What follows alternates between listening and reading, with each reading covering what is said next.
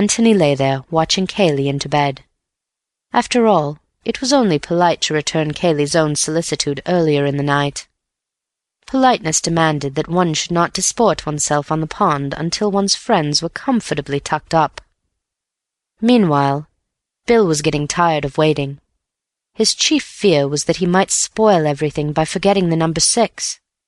It was the sixth post, six. He broke off a twig and divided it into six pieces. These he arranged on the ground in front of him. Six. He looked at the pond, counted up to the sixth post, and murmured six to himself again. Then he looked down at his twigs. One, two, three, four, five, six, seven. Seven! Was it seven? Or was that the seventh bit of a twig, an accidental bit, which had been on the ground anyhow? Surely it was six. Had he said six to Antony?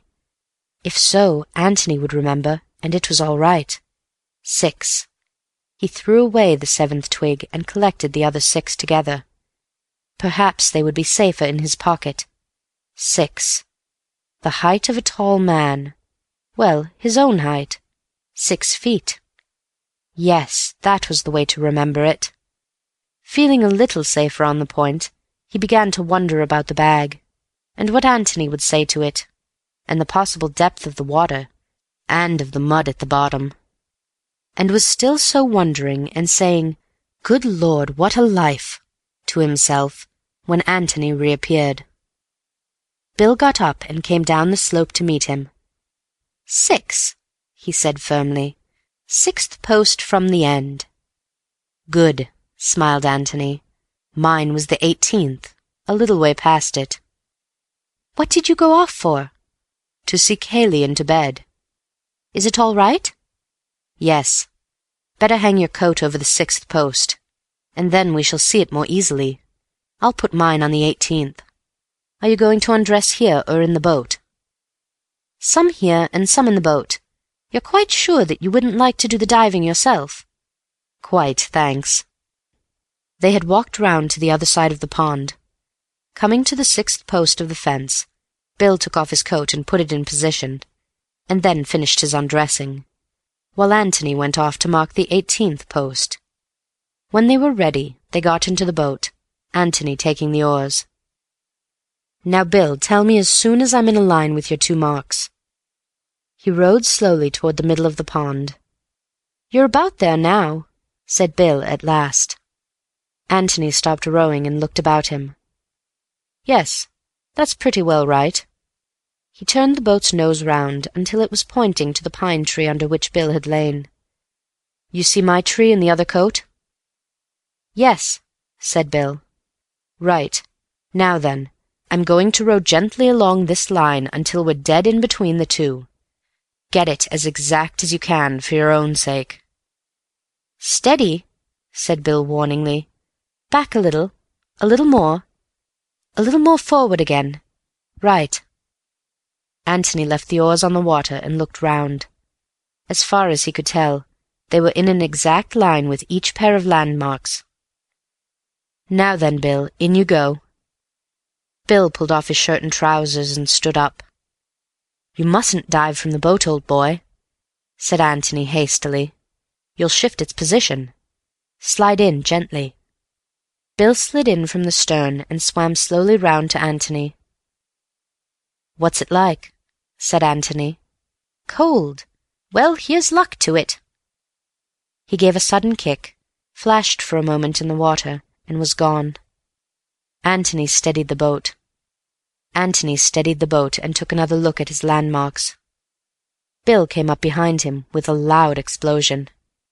"It's pretty muddy," he protested. Weeds?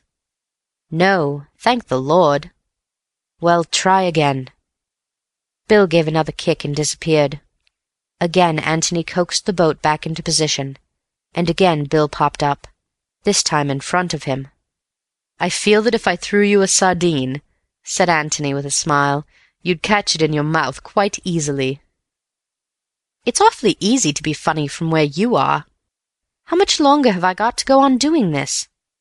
Antony looked at his watch. "About three hours. We must get back before daylight. But be quicker if you can, because it's rather cold for me sitting here."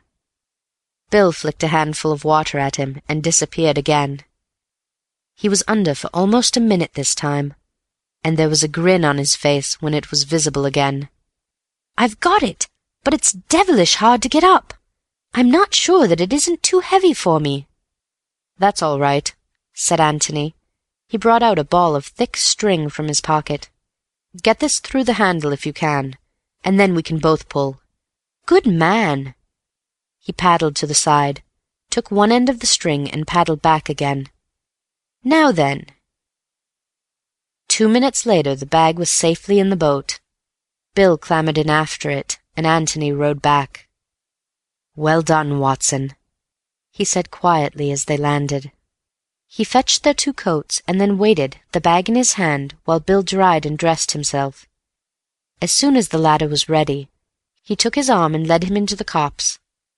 He put the bag down and felt in his pockets. "I shall light a pipe before I open it," he said. "What about you?" "Yes."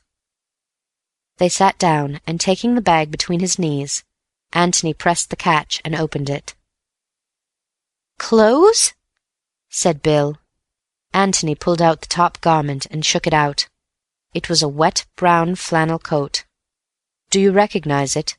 he asked. "Mark's brown flannel suit." "The one he has advertised as having run away in?" "Yes, it looks like it. Of course he had a dashed lot of clothes."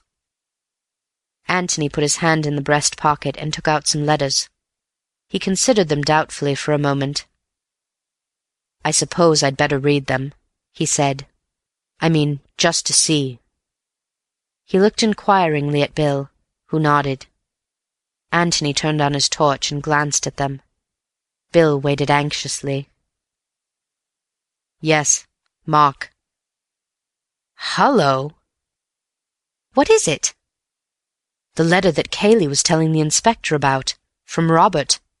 Mark, your loving brother is coming to see you. Yes, I suppose I had better keep this.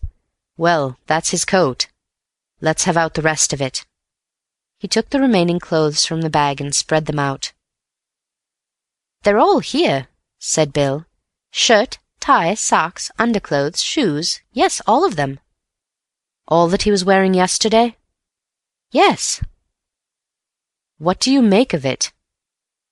Bill shook his head and asked another question. Is it what you expected?" Antony laughed suddenly. "It's too absurd," he said. "I expected well, you know what I expected. A body.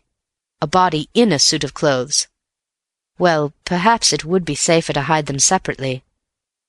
The body here, and the clothes in the passage, where they would never betray themselves. And now he takes a great deal of trouble to hide the clothes here, and doesn't bother about the body at all." He shook his head. "I'm a bit lost for the moment, Bill, and that's the fact." "Anything else there?" Antony felt in the bag. "Stones and yes, there's something else." He took it out and held it up. "There we are, Bill." It was the office key. By Jove, you were right!" Antony felt in the bag again, and then turned it gently upside down on the grass. A dozen large stones fell out, and something else. He flashed down his torch. "Another key," he said. He put the two keys in his pocket, and sat there for a long time in silence, thinking. Bill was silent too, not liking to interrupt his thoughts but at last he said, "Shall I put these things back, Tony?" Antony looked up with a start. "What? Oh, yes. No, I'll put them back. You give me a light, will you?" Very slowly and carefully he put the clothes back in the bag, pausing as he took up each garment, in the certainty, as it seemed to Bill, that it had something to tell him, if only he could read it. When the last of them was inside, he still waited there on his knees, thinking. "That's the lot," said Bill. Antony nodded at him. Yes, that's the lot, he said.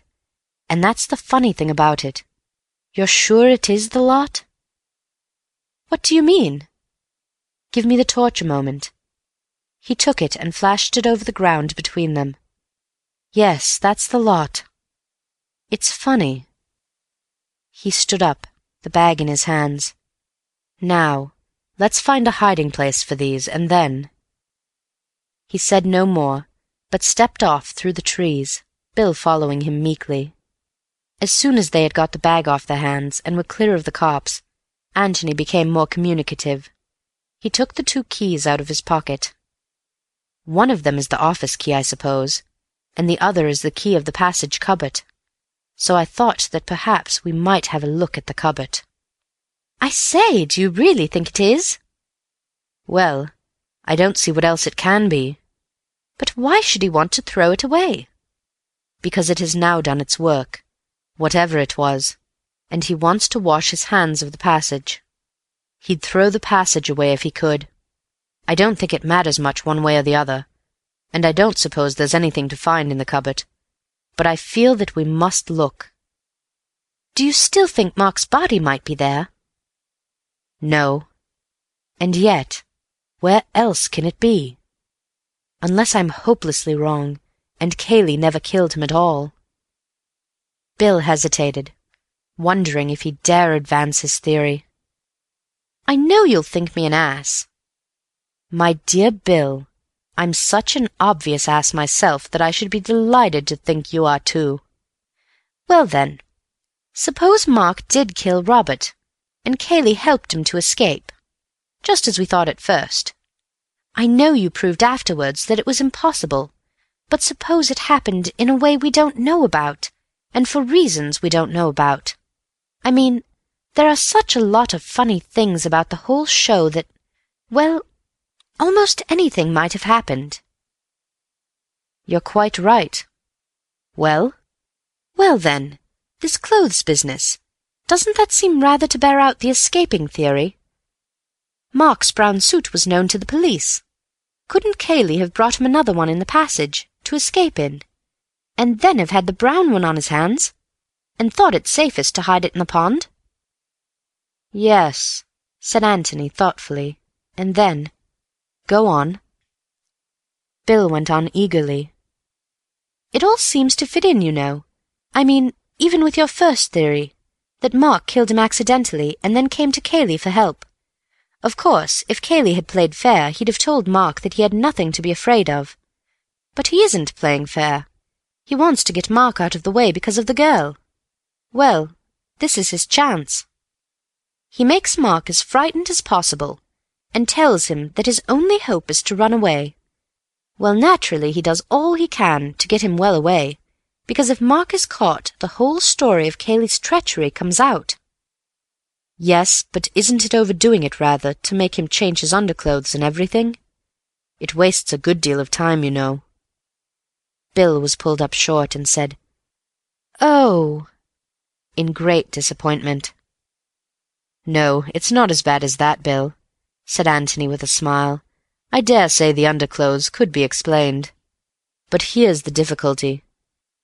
Why did Mark need to change from brown to blue, or whatever it was? when Cayley was the only person who saw him in brown. The police description of him says that he is in a brown suit. Yes, because Cayley told the police. You see, even if Mark had had lunch in his brown suit, and the servants had noticed it, Cayley could always have pretended that he had changed into blue after lunch, because only Cayley saw him afterwards. So if Cayley had told the inspector that he was wearing blue, Mark could have escaped quite comfortably in his brown without needing to change at all. But that's just what he did do, cried Bill triumphantly. What fools we are! Antony looked at him in surprise, and then shook his head. Yes, yes, insisted Bill. Of course, don't you see? Mark did change after lunch, and to give him more of a chance of getting away, Cayley lied and said that he was wearing the brown suit in which the servants had seen him. Well, then he was afraid that the police might examine Mark's clothes and find the brown suit still there, so he hid it, and then dropped it in the pond afterwards." He turned eagerly to his friend, but Antony said nothing. Bill began to speak again, and was promptly waved into silence. "Don't say anything more, old boy. You've given me quite enough to think about. Don't let's bother about it tonight. We'll just have a look at this cupboard and then get to bed." But the cupboard had not much to tell them that night. It was empty, save for a few old bottles. "Well, that's that," said Bill. But Antony, on his knees with the torch in his hand, continued to search for something else. "What are you looking for?" asked Bill at last. "Something that isn't there," said Antony, getting up and dusting his trousers. And he locked the door again. End of chapter 17